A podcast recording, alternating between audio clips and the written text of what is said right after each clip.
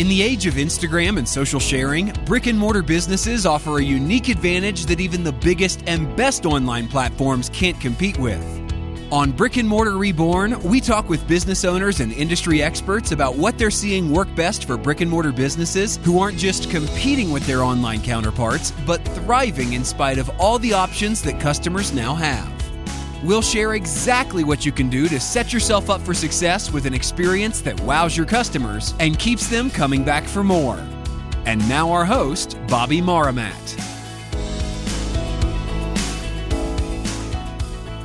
Hi, everyone. Welcome to another edition of Brick and Mortar Reborn. Today, we have a very special guest, Carol Spieckerman. She is an internationally recognized authority on retail and brand positioning. Carol, welcome. Hey, great to be with you, Bobby. Absolutely. Likewise. Thanks for joining. Uh, if you don't mind giving the you know listeners a quick, maybe more in depth bio about what you're what you're doing and and how you're helping retailers. I actually work with a crazy diverse group of retail stakeholders, including retailers, but also brand marketers and tech companies and agencies and others. And my focus is on helping them relevantly position the great stuff they're already doing. And the cornerstone of my work is my are my retail trajectories. And these are themes that i'm constantly creating and tracking and mapping across all kinds of categories borders business models and touch points. So they inform my speaking engagements the one day workshops that i conduct with these companies. And they really are just uniting all of those stakeholders and creating common calls to action for wherever they sit in retail. It's they're meant to address that full diversity of all those stakeholders and all of the different channels that retail's operating now.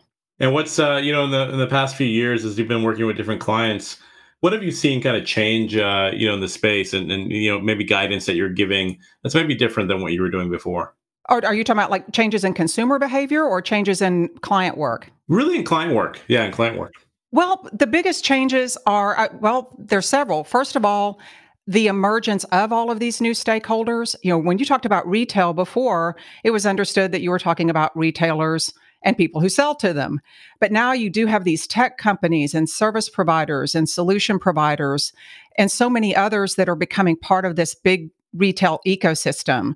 So my client base has has you know started to fu- really reflect that full diversity of retail stakeholders and that's why I did see the need to start uniting some higher truths if you will that will resonate across all of those different points of view. Awesome. You know for our listeners I think one of the questions that it comes up often is what are some of the biggest changes that you've seen in customer consumer behavior maybe over the past few years but also specifically maybe pinpointing also, you know, what's happening in the last, you know, two, three months uh, during these pandemic days. What's so interesting, Bobby, is how those two concepts, you know, the before and the after, how they can be synergistic, but also how they can be at odds with one another. And so I think it's helpful to talk about the overarching shifts that frame all of those different behavioral changes, you know, to sort of make sense of it. So to me, there are three big shifts that are at work that frame that are sort of the umbrella for all of the individual behaviors.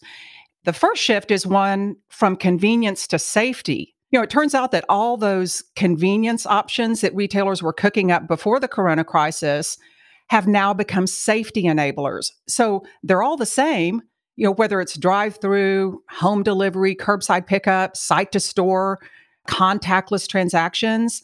Now, the retailers that set all of those so called convenience options up before the corona crisis are faring better now because they're perceived as safety enablers. So it's been sort of a happy accident for retailers that, that had already done that work. And the second shift is more truly behavioral, which is a shift from browsing to intentional shopping. You know, the sports shopping, if you will, is kind of mm-hmm. off the table for now. And these days, the impulse shopping and the treasure hunt environments that were driving so much of retail before, they can create tension. You know, people are like, ah, I don't want to browse. I don't want to be in here too long. And that completely changes everything from merchandising strategies to entire business models. Because, for example, when you talk about reopening malls, the premise of a mall is completely at odds with the shift because malls are about browsing and taking your time. So malls are not geared for this new focus to destination shopping, which isn't to say they can't be, but that's something that I think some of these mall operators might want to think about. And then finally, a shift from fill in trips to stock up trips. And this is one of those shifts that again was a little bit of a happy accident because retailers were already looking at this.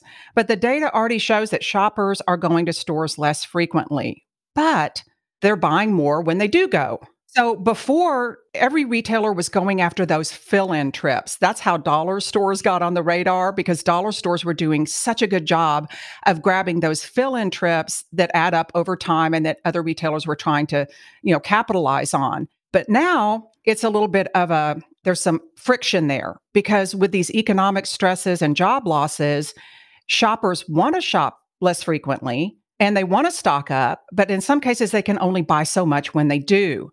So retailers are going to have to start looking at that trade off between trip frequency and value. And again, I'd have to give dollar stores the, the a nod here that they're doing a pretty good job of tying that together to where people feel like they're getting a really good value when they do go. Do you feel some of these changes are, you know, kind of longer term? Do you think this is just we're going to see this for a period of time? What are your thoughts around that? You can't really take a one size fits all approach to it or you know one one single answer for everything because there are so many individual behaviors. But in general you know this uh, fantasy of returning to normal i don't think we're going to get anywhere close to that until there's a vaccine and people have that safety. They feel that safety in terms of shopping and returning to some of those old behaviors. But i think plenty of these changes are going to be ingrained.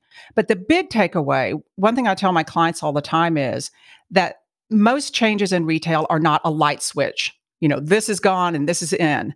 It's the transition periods and it's it's a game of managing those transitions is where the retailers win. So who can manage through the transitions when business may be you know a lot less than it was before? Who can manage the transition to online shopping and then who can sort of groove back into some of the lapses in behavior to where shoppers go back to some of those old habits. So it really is going to be a balancing act. Do you think some of that is, uh, you know, as we've been kind of talking to retailers and actually even restaurateurs, um, you know, part of what there's been a little bit of a kind of a double click or focus on has been the buzzword, of course, that that is not used as much anymore, but omni-channel, right? And omni-channel opportunities and experiences. What do you feel retailers and, and even restaurateurs can learn from this too, but get wrong when it comes to creating these, you know, offline, online experiences, omni-channel experiences? I hate to say they're getting it wrong, but I know one thing that they're struggling with and that doesn't get talked about. I don't really hear anybody fully addressing it. Is that as particularly for multi-category retailers, you know, those that sell groceries and apparel or general merchandise, before the corona crisis, a lot of these multi category retailers had a brilliant idea. Let's start selling groceries because then we can get shoppers into the stores more frequently. So you had retailers really taking a page from Walmart more than anything because that was Wal- that's one of Walmart's secret sauce ingredients is they have that grocery business and that drives more frequent trips and then therefore that increases the chances that shoppers will pick up a high margin item while they're in there picking up that carton of milk. Well, that's why you had Target doubling down on grocery. That's why you had dollar stores and others really focusing on that business. But here's a dirty little secret online, those businesses are not always connected. And retailers tell me they're trying to fix that right now. But as it is now, when you go online, usually that grocery business operates in a completely separate operating model. So the recommendation engines, all of that, it's they're not translating that frequency in those lower margin essential categories into sales of the higher margin discretionary categories. So that's a let's just call that an opportunity right now that uh, retailers need to fix as so much of the business shifts online. Do you feel like those businesses, uh, let's say take the Targets or the, the WalMarts as an example, do you feel like uh, the online strategy is going to be just as strong in those businesses uh, and those segments of the business as it is more kind of traditional shopping, walking in? I'm walking in to buy my groceries and I'm going to uh, pick up a high margin item. Can I make that create that same reality on, on an online world where I can't walk into the stores right now? That's the challenge. Right now, you can't I can't say that I can I know of a retailer right now that's really got that nailed to where they're creating those pathways between frequently purchased categories and less frequently purchased higher margin categories. That's why when you see some of these big increases in sales, you think, "Hey, boy, that retailer's doing really well." Well, what are the what are the margins on that business? So many retailers right now are struggling from a margin perspective because some of those category disconnects in the digital world. But I do think that they're working on remedying it. There's also another group of you know retailers that has been really kind of quick to try to adopt new strategies to make sure that they're still you know relevant during these days. And with that, there's a bunch of things you know that you could do. Are there best practices? And I know it's it's not cookie cutter for every industry and every type of store environment, but are there best practices that retailers can implement today? One of the mindset changes I think would benefit retailers is to operate as though nothing's going to change and really think of this environment that we're in now not as an anomaly, but as the ultimate stress test. And then that way they're going to be prepared for whatever's next, whether it's a second wave of the coronavirus, whether it's, you know, something else that's unforeseen. And one thing too, I would say that retailers need to realize that when they make these promises of these convenience or safety options, however you want to look at it, that shoppers then start thinking of that as being part of your operating model. So retailers can't just shut things down and say, oh, well, we're experiencing surges, so we're not going to have home delivery for another month. That really is going to compromise their credibility. So retailers really need to own their story and they need to own their capabilities and they have to understand that consumers look at all of those as part of their arsenal and they they have accountability for continuing to to have them operate or else you you know you have a lot of frustration out there also too one thing that retailers need to realize that's actually exciting and positive is that through this change in behavior and this all of this disruption shoppers have relinqu- relinquished a lot of control and this is a trust building opportunity because retailers have suddenly been entrusted to pick out products that shoppers would rather pick out themselves under normal conditions. They've been allowed to make substitutions. They've been entrusted to maintain safety in stores. So the the opportunity here is that if retailers nail all of that, then consumers should continue to trust them to make those decisions and to relinquish control. It's not a small thing because when, once that trust builds, you know, you just can't put a price on it. And it does help your business for the long term and it allows you to take more control of your business. Another part that, you know, we've been talking to several clients lately that they've been able to, to take a little bit more of a strategic approach on, you know, picking the right products even once they do open up their locations because as they have, you know, a wider spectrum of products maybe that they're selling online, they've been seeing, you know, uh, you know, 70, 60, you know, 60 or 70% kind of focused on a certain segment of, of products. So it's going to help them get to a place where they can, you know, create better experiences in store in the sense of bringing in the right inventory, the right types of inventory, and using that data to, to make, uh, you know, their in-store experiences even stronger as a result. Absolutely. They really have sort of a downtime right now to make, to work out all of those bugs and we were already in what I was what I call the digital rethinking of physical retail. So retailers have been swinging their attention back to their stores as they should once they realize that stores are a critical success factor for their digital businesses.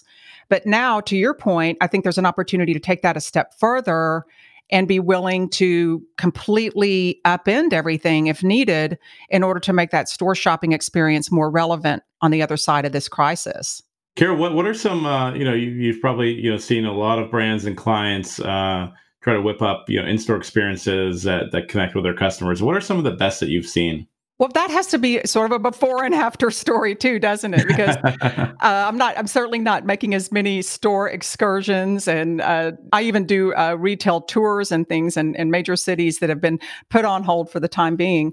So I'm not seeing as much as I saw before. But before Corona crisis, I was always enamored with fairly low tech environments, you know, uh, boutiques in Paris like Merci and Colette, which is no longer with us, unfortunately, that just always had really creative shopping environments, low tech, but that really encouraged you to just move around and, and experience and, you know, wow, where did the time go? Those kinds of environments. But now I think we have to be a lot more practical and look at just as a retail watcher who's nailing the basics and delivering on those promises. And in that arena, I'd have to give props to Walmart. I think, you know, they've always had this customer centricity, and you can think of it as being trite. But right now it really shows through i mean it show right now we know you can just tell which retailers are just kind of scrambling to make up for lost time and very self-centered about it and which ones really do have the customer at the heart of what they're doing. And i think walmart has really emerged as one of those retailers in some of the good works that they're doing but also in the way that they're trying to keep all of those pins in the air and keep all of those convenience options rolling and just make it easy for customers to shop the way they want to shop from a con- convenience standpoint, and now back to the earlier point from a safety standpoint. Absolutely. Uh, right now, a lot of you know kind of smaller brands also want to learn from these bigger brands like Walmart uh, and others. Are there key takeaways for you know the smaller brands and and what they can that, that same sort of um, you know the parts that make really Walmart strong and other other experiences like Nike really strong. How can how can smaller retailers really implement those within their locations? when you mention a, a brand like Nike, I think the big story, the big takeaway for Nike is something I talk a lot about, which is diversification, the need to be have a diversified business. Nike, yes, is a big brand, but they are a very they operate diverse business models. So instead of, you know, they departed from that idea of being just a wholesale brand you know that was sold through other retailers and they started building up their direct to consumer business and really being mindful of not saying hey we just want our brand everywhere let's just do this do that but pulling it back sometimes reevaluating reevaluating wholesale relationships and having the courage and making the investment to invest in their direct to consumer outreach even to the point of showing the hand to Amazon and saying, you know what, we don't want to empower your platform anymore. We'll do it on our own platform. Thank you very much. So I think that's one thing we can learn from Nike. And yes, you can take a page from Walmart. Once again, I think diversification is a big point here.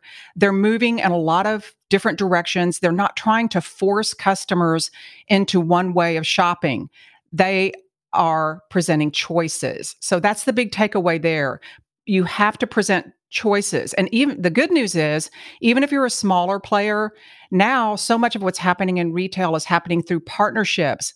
You don't have to own everything. You don't have to always go DIY. You can partner with some of these nimble surface and solution providers to expand your portfolio of options and choice for your customers.